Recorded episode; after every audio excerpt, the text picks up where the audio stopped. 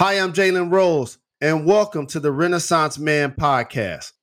This week's theme is Those Who Stand for Nothing Will Fall for Anything, featuring Van Jones. Let's go.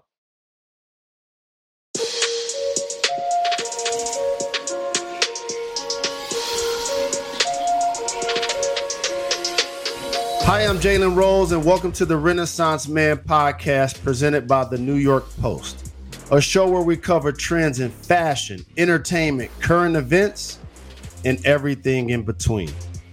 I appreciate the support, but do me a favor read the column every Thursday, New York Post, Renaissance Man.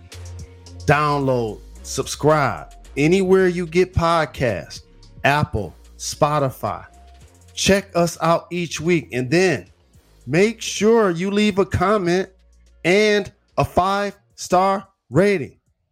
Thanks for the love. This week's theme is those who stand for nothing will fall for anything. And I had my moment.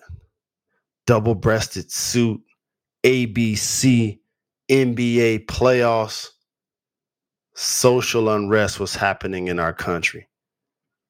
George Floyd was tragically murdered in police custody after having a knee on his neck for eight minutes and 46 seconds.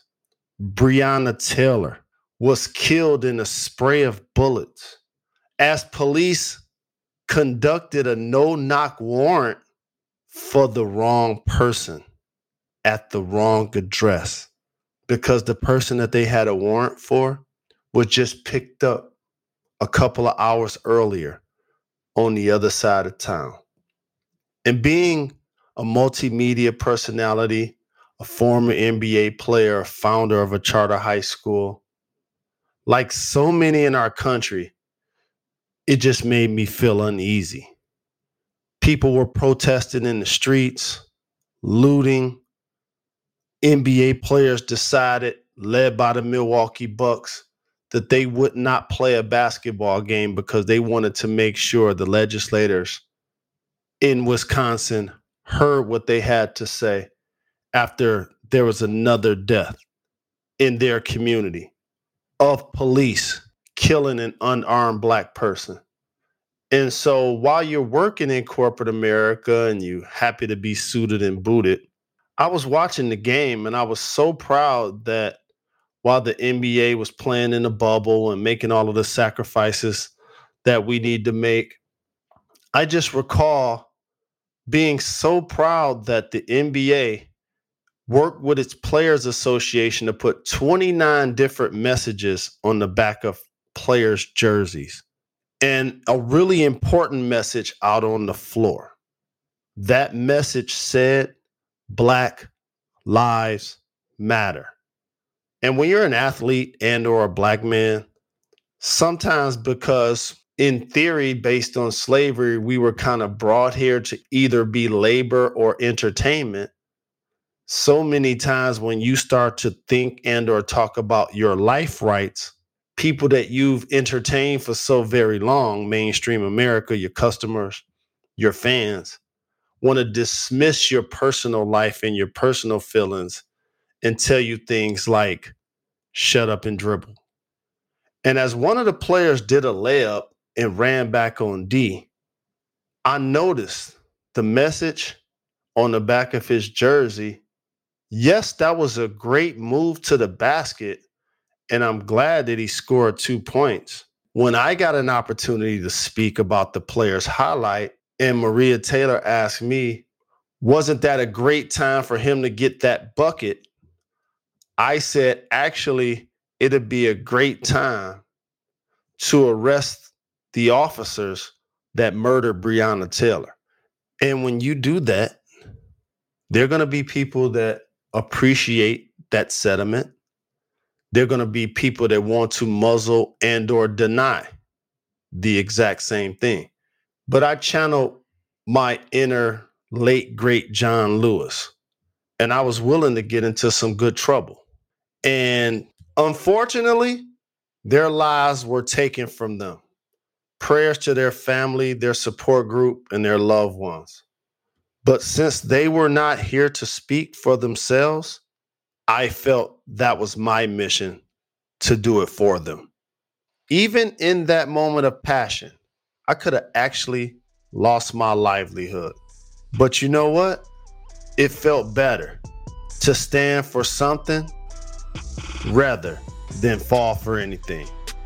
My next guest has made a career of speaking up for other people.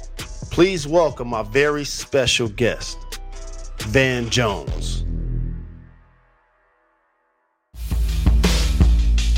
Welcome to this week's Renaissance Man podcast, proudly presented by the New York Post. And I'm not going to lie, this gentleman represents one of my favorite voices in the game. Just like myself, and I think we're around the same age. I'm 47 years old. I've watched him do 30 second hits. I've watched him do 60 second hits. And I've watched this gentleman have his own show. Welcome to the podcast, Van Jones, and thank you very much for your voice. Hey, man, I'm, I'm glad to be here. And, uh, you know, you, you got to be able to do it all. You know, some, sometimes you only got five seconds right at the end. You got you got to hit, got to be Steph Curry. And so, in doing these podcasts, I also write a column. And it's very important for me to give an intellectual value to the person that I'm interviewing.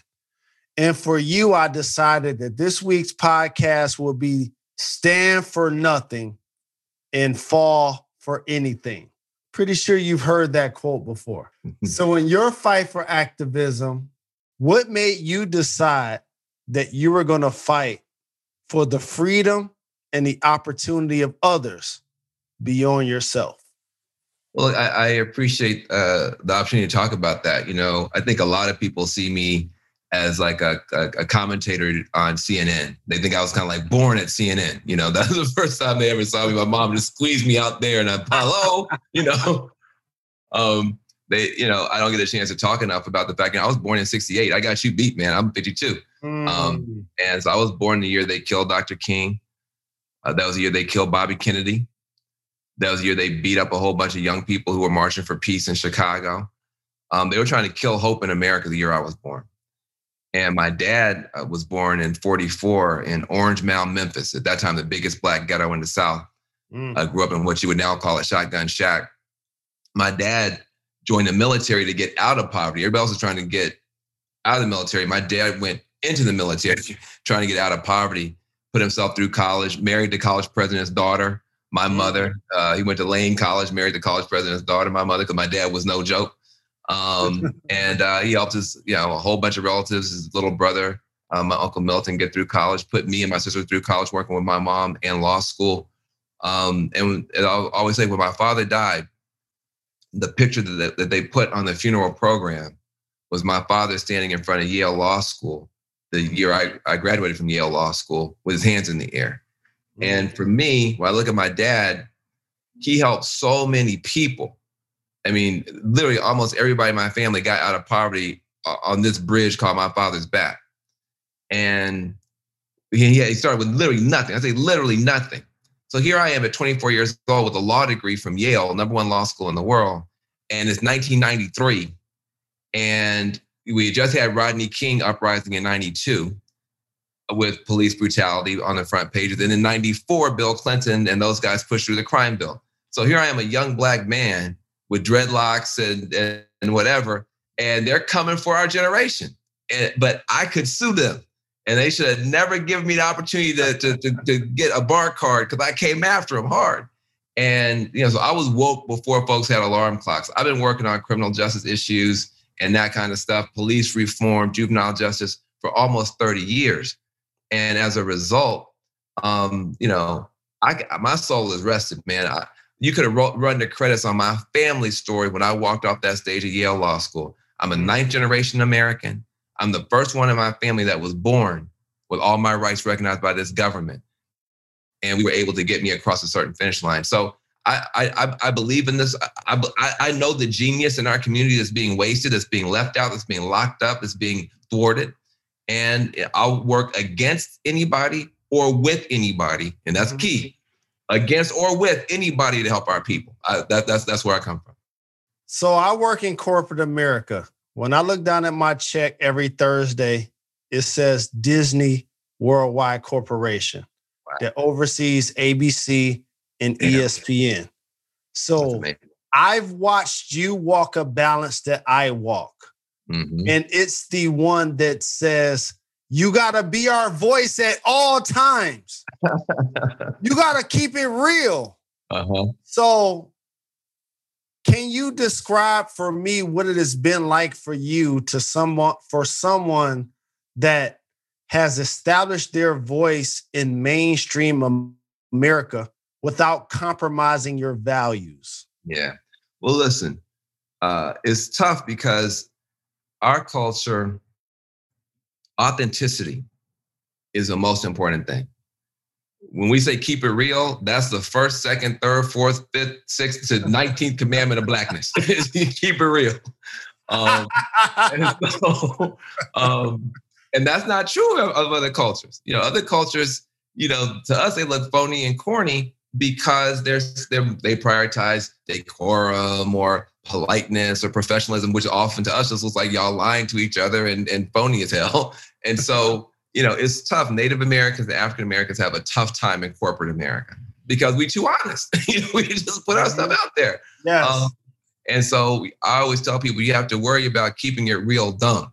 Sometimes you can keep it real stupid because, right? for real, for real. I mean? Like we have to um, we have to be wise in how how we position ourselves and say things.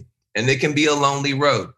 I'm not the only one dealing with it. Almost any African American man anywhere has to deal with it. You have it. How, what can I say to my boss? What can I say to my customer? What can I say to my landlord? What can I say to my banker that is going to be honest, but at the same time, I got a family I'm trying to feed. I got a business I'm trying to run. I got yes. so we all that's that's you know uh, uh, that dual consciousness. Going back to W.E.B. Du Bois, that that double consciousness is just a part of blackness.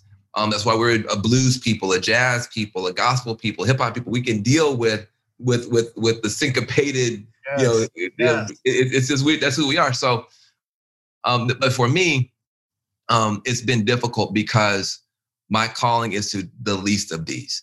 It's to the addicted, the convicted, the the the afflicted. It's the people at the bottom, people that Jesus called the least of these. And those people can't get help if only one party cares. Mm. If only one political party cares, they can't get help. So, for instance, about 80% of all Black people are locked up in red states, meaning Republican states, or purple states, meaning Republicans have power there, even they don't run everything. So, if you say, I want everybody got to come out of prison, I want police reform, I want all these things to happen, but then 80% of your people are at the effects of the Republican Party, that means you're going to have to deal with Republicans. Well, then you can protest, but you can't pass bills. You can demonstrate, right? But you can't liberate nobody. And so I said, look, I am going to work with whoever I need to work with to help our people. Um, and sometimes you wind up getting, you know, criticized. But whenever I get criticized on Twitter or whatever, I always say to myself, whoever this is criticizing me on Twitter, I know one thing about them. They are not in federal prison. Mm. They don't have Twitter in federal prison. So that's not my constituent. Right. So I, I can sleep well. So, so you're the CEO of Reform Alliance. And yeah. while we get a chance to see you do commentary for multiple networks, notably CNN, yes, it's really honorable that you team with my Roc Nation family, as well as yours, Jay Z and Meek Mill. Yes. To transform the prison system, and in particular, affect mass incarceration. Why is that so very important to you? Because that's the new slavery. That's the new Jim Crow segregation. You don't have to call somebody the N word if you can call them a felon. Mm. Once you call somebody a felon, you don't have to call them anything else. They wow. can't. Just like in the old days, we were oh, once you call oh, that's one of those N words. Now you can't get a job, you can't get housing where you want to, can't vote, can't vote, uh, the whole deal. And so, you know, in some states now you can vote. We're starting to get some of those rights back, but it's a fight, it's a struggle. And so, how can I look at Dr. King and cry every Dr. King's birthday at his speech? How can I look at the slavery movies and say that they should have had a slave, the slaves should have rose up and killed the masters and blah, blah, blah, and then live in a country that has the biggest prison population, peacetime prison population in the history of the world, times two. We're locking up more people in little bit United States and they're locking up in all of China. And I just going about my business. When I have a law degree and I have a bar card, I can do something about it. Mm. So I decided a long time ago that you know that's gonna was gonna be my cause. Before it was cool in the '90s. You got, don't forget the Democrats and Republicans were both building prisons. We built yes. More, we built more prisons in California than we built in Texas. Blue California built more prisons than they built in Texas, and so I was fighting both parties. People forget if you were here, if you just showed up the past couple of years, you can see it one way. But if you've been here for two, almost three decades, both of these parties were mass incarceration parties until 2016. Yes. Even, even my beloved Barack Obama in 2008 and 2012 didn't run on criminal justice reform.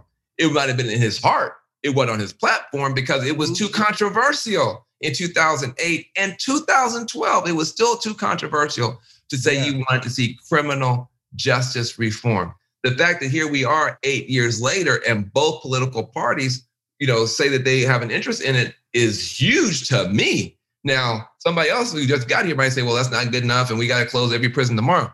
When I look at the past 30 years, the ass whooping we were taking as a people from the prison system to see it turn down and have both parties willing to listen, I'm proud and happy. I'm going to keep working with both parties. It took both parties to get us in this ditch. It's going to take both parties to get us out. What's at the top of the agenda at this point for the Reform Alliance? Because you guys have done so much amazing work. Well, listen, you know, I give a lot of the credit to Jay Z. I give a lot of the credit to Meek Mill. I give a lot of the credit to, to Michael Rubin, um, Robert Kraft, uh, you know, the black billionaire that everybody, you know, they blew everybody's mind when he gave the money to erase the debt for the Morehouse graduates. Uh, he's a part of the Reform Alliance. Clara Wu Tsai, uh, you know, big up in the NBA. Uh, Laura Arnold, uh, uh, Michael Novogratz. I mean, it's a whole bunch of major players that Z has pulled together to do something about criminal justice. I'm, I'm proud to be the CEO to help it get, you know, help getting it moving. Um, we just won a huge victory this year in California, uh, completely changing the uh, probation system so that people can't be on probation for millions and millions of years. Is going to be, you know, one to two years, and that's it.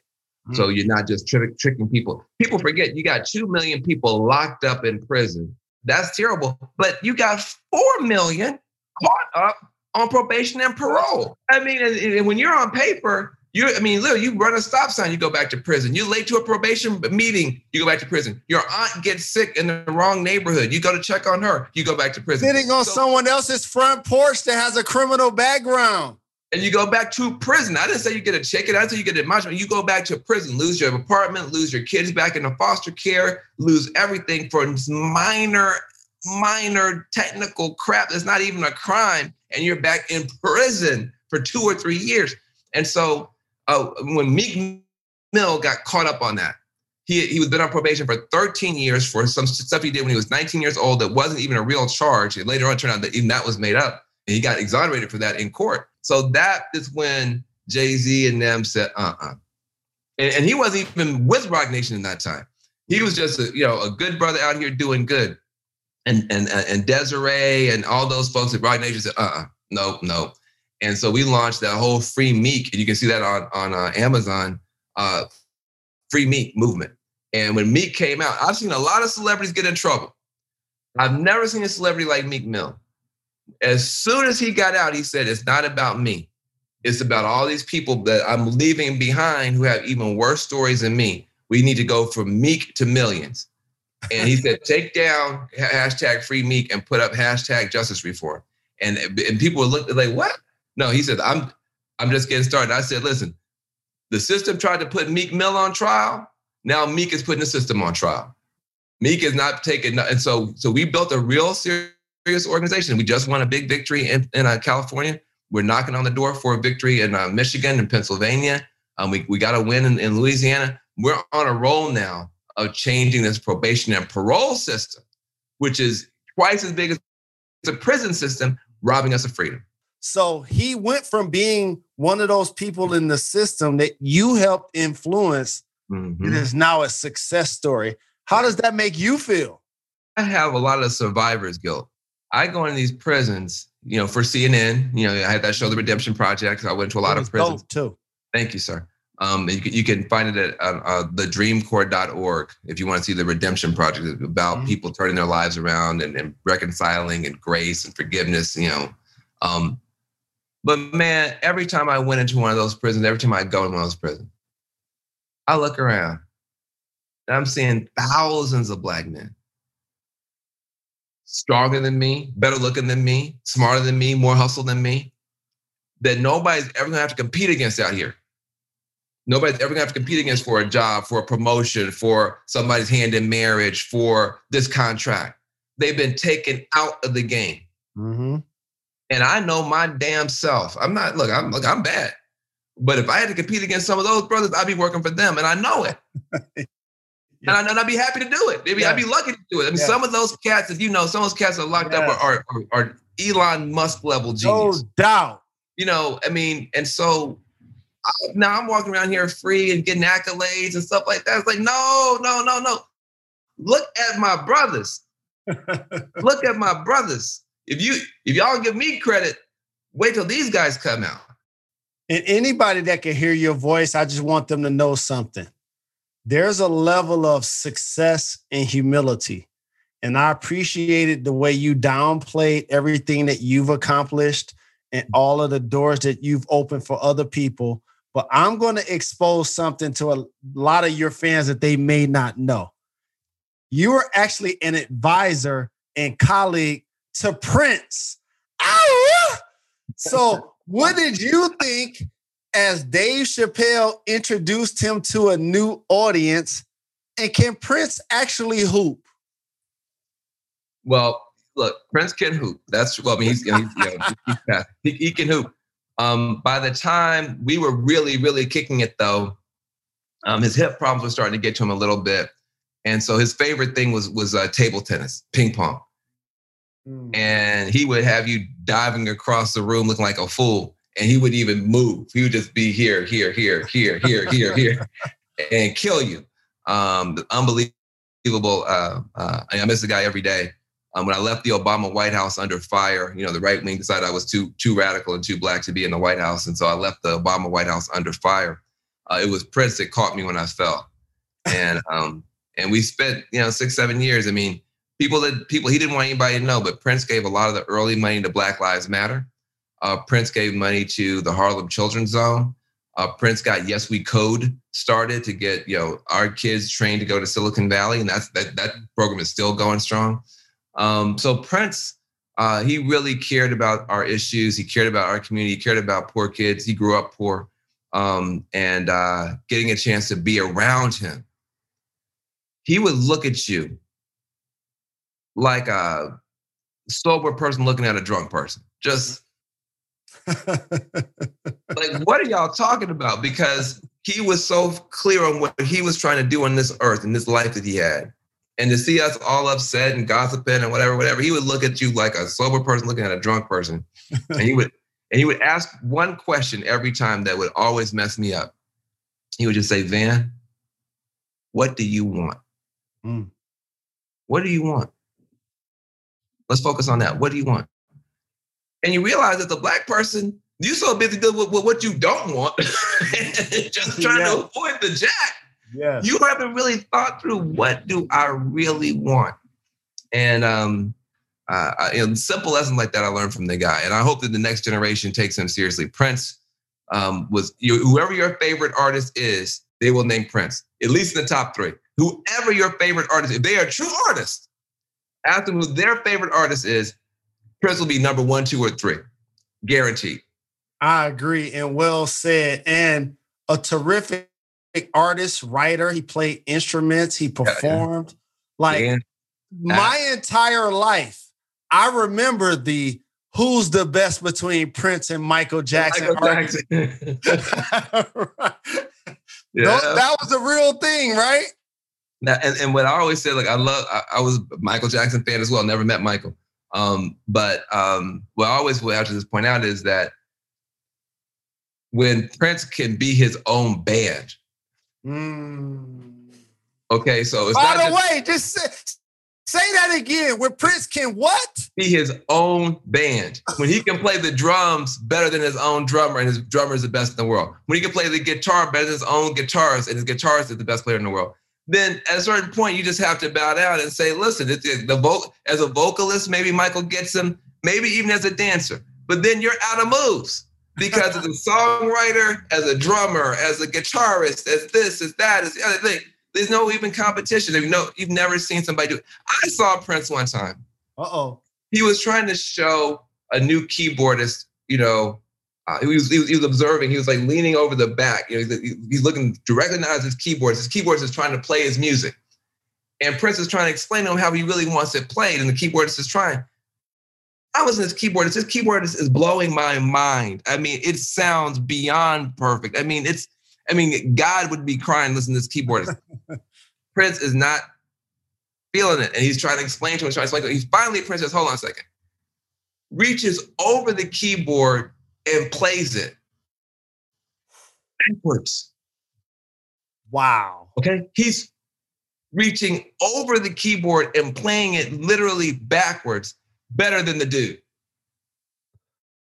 And then the guy, oh, the guy goes, "Oh, now I understand what you want." And then he could match him. This dude was doing his very, very best. Had people like verklempt, and Prince could beat him from the other side of the keyboard, man. I mean, there's this guy. I mean, I can tell you stories about Prince. That, I mean, look, this dude. So, look, I love Michael Jackson. No comparison. Why? no, no comparison. Oh, Michael the, Jackson, Prince, no comparison. Because Michael, Michael could maybe outdance him and maybe out vocalize him. He couldn't out songwrite him. And then he, can Michael play the drums? No. Can Michael play the keyboard? So you run out of categories for Michael so quickly that then all these other categories that Prince did. I mean, what? I mean, look, you know, yell at me on Twitter if you want to. I'm saying that for, as far as a complete athlete, you've never had a complete athlete the way you saw with Prince. Ever, not before, not after. Look, no equal, no sequel. Prince Rogers Nelson. And before I let you get out of here, I do a segment called Gone in 60 Seconds, which is a rapid fire segment for hmm. intellects like yourself. Hmm. So please get ready and answer as fast as possible. Okay. First and foremost, who or she is the next Van Jones? that we should be looking out for? Demetria Obilor. She is bad. I mean, she's she's she's young, African American. She's got an amazing personality. She's smart about culture, film, which I can't do, and also brilliant on politics. She's photogenic. Demetria Obilor. She she might be the next Oprah. She's bad. I've asked you about me, Jay Z, and Prince, so I know you love music. Next versus battle that you like to see. I don't know, but it's got to be. I want to see it in the gospel category. I want to see. I want to see some gospel choirs go at it, or I want to see Kirk Franklin versus somebody. Yes. I want to see it. Move it. Look, we've done the R and B, we've done the hip hop, but yes. don't forget gospel. Don't forget reggae. Don't. We got other categories, man. Yes, I like it. So, in a couple of years, I may be bald, but not just yet. So, who are your top three ball head? Warriors. You mean up and coming? I don't really know. I mean, look, that, that's that's an unfair question because um, you know I'm chase I'm still trying to chase down Jordan. You know, Jordan was the one that made it. He was the one that made it all right to be to be to break out the razor every morning. Um, I'm not looking behind me. I don't know who's coming up behind me. I'm still trying to catch Jordan. The number one thing you want to see from Joe Biden: more African Americans and especially more African American men. I think he's going to get some women in there. He's already got Symone in there. He's already got a few in there but we got to get more African American men in there. Period. I agree. I All agree. Right. I appreciate you, my brother. Thanks Thank for you, the brother. love. Yes, I'll chat with you soon. All right. Last, last call. This week's last call is about bravery. Think about this. Most of the liberties and freedoms we enjoy today came from the bravery of others. Some of those brave individuals were so brave that they knew it could result in harm to them, their loved ones, or even in their own death. Like our special guest, Van Jones, it's important to be brave and stand up for the voiceless or those in difficult situations. When you stand up for others that can't stand up for themselves, it shows you are strong. You have compassion and you have a deep, basic meaning of human rights. You are responsible and also you can't stand to watch people being ill treated. In situations of injustice, there are two types of people the brave and the bystander. Let me rewind the tape. The brave and the bystander. You got to catch what I'm putting down. And I get it. Being brave is hard, it's scary. And oftentimes, it can actually be isolated. But I want to encourage us to not be a bystander. When you notice a problem, pay attention. Realize there is no time to waste and that the situation is urgent. Assume personal responsibility to make the situation better. Find out how you can help, then aggressively take action. And remember that bravery is not the lack of fear, but the ability to move forward in spite of fear. I'm Jalen Rose, the Renaissance Man. See you next week.